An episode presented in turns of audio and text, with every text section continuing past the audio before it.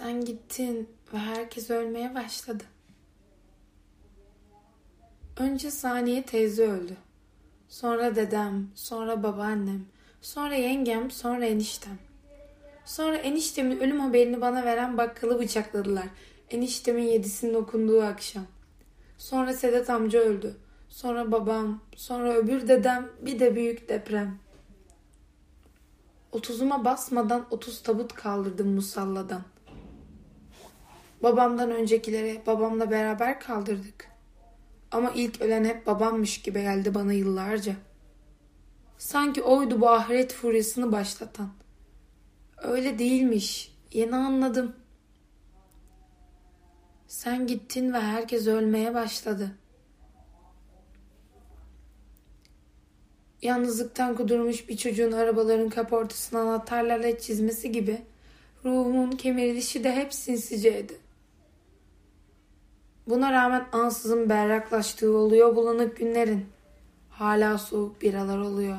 Güzel kızlar oluyor. Yağmurdan sonra saçlarını havluyla kurulaman gibi olmuyor tabi ama henüz o kalibrede sevda görmedim.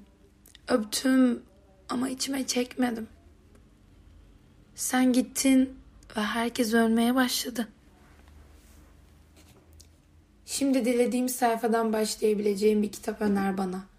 Başsız, sonsuz, ortasız bir hikaye öner.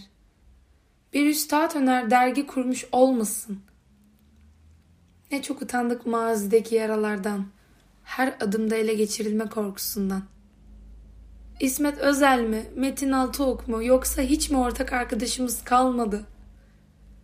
Sen gittin ve herkes ölmeye başladı. Elinden bir şey gelmemenin acısını iniş takımları olmayan melekler bilir. Bir arabanın farlarına kilitlenip kalmış sincaplar bilir. Suyun dibine ağır ağır çöken taşlar bilir. Matkapla göğsünün ortasına açılmış bir pencere düşün. Perdeyi aralayıp kendi yarandan bakıyorsun dünyaya. Eskisi gibi acımıyor ve de asıl bu acıtıyor. Sen gittin ve herkes ölmeye başladı. Birleşince kısa devre yapan parmak uçlarımız öldü önce. Sonra yeşil öldü benim için. Sonra kahverengi. Sonra ilk öpüştüğümüz yeri kalbinden bıçakladılar. 12 yıl geçti. Susmak ne kısaymış. Sen böyle ne güzel sonsuza kadar susalım diyorsun. Sonsuzluk bir gün herkesle konuşur sevgilim. Bunu da biliyorsun. Sen gittin ve herkes ölmeye başladı.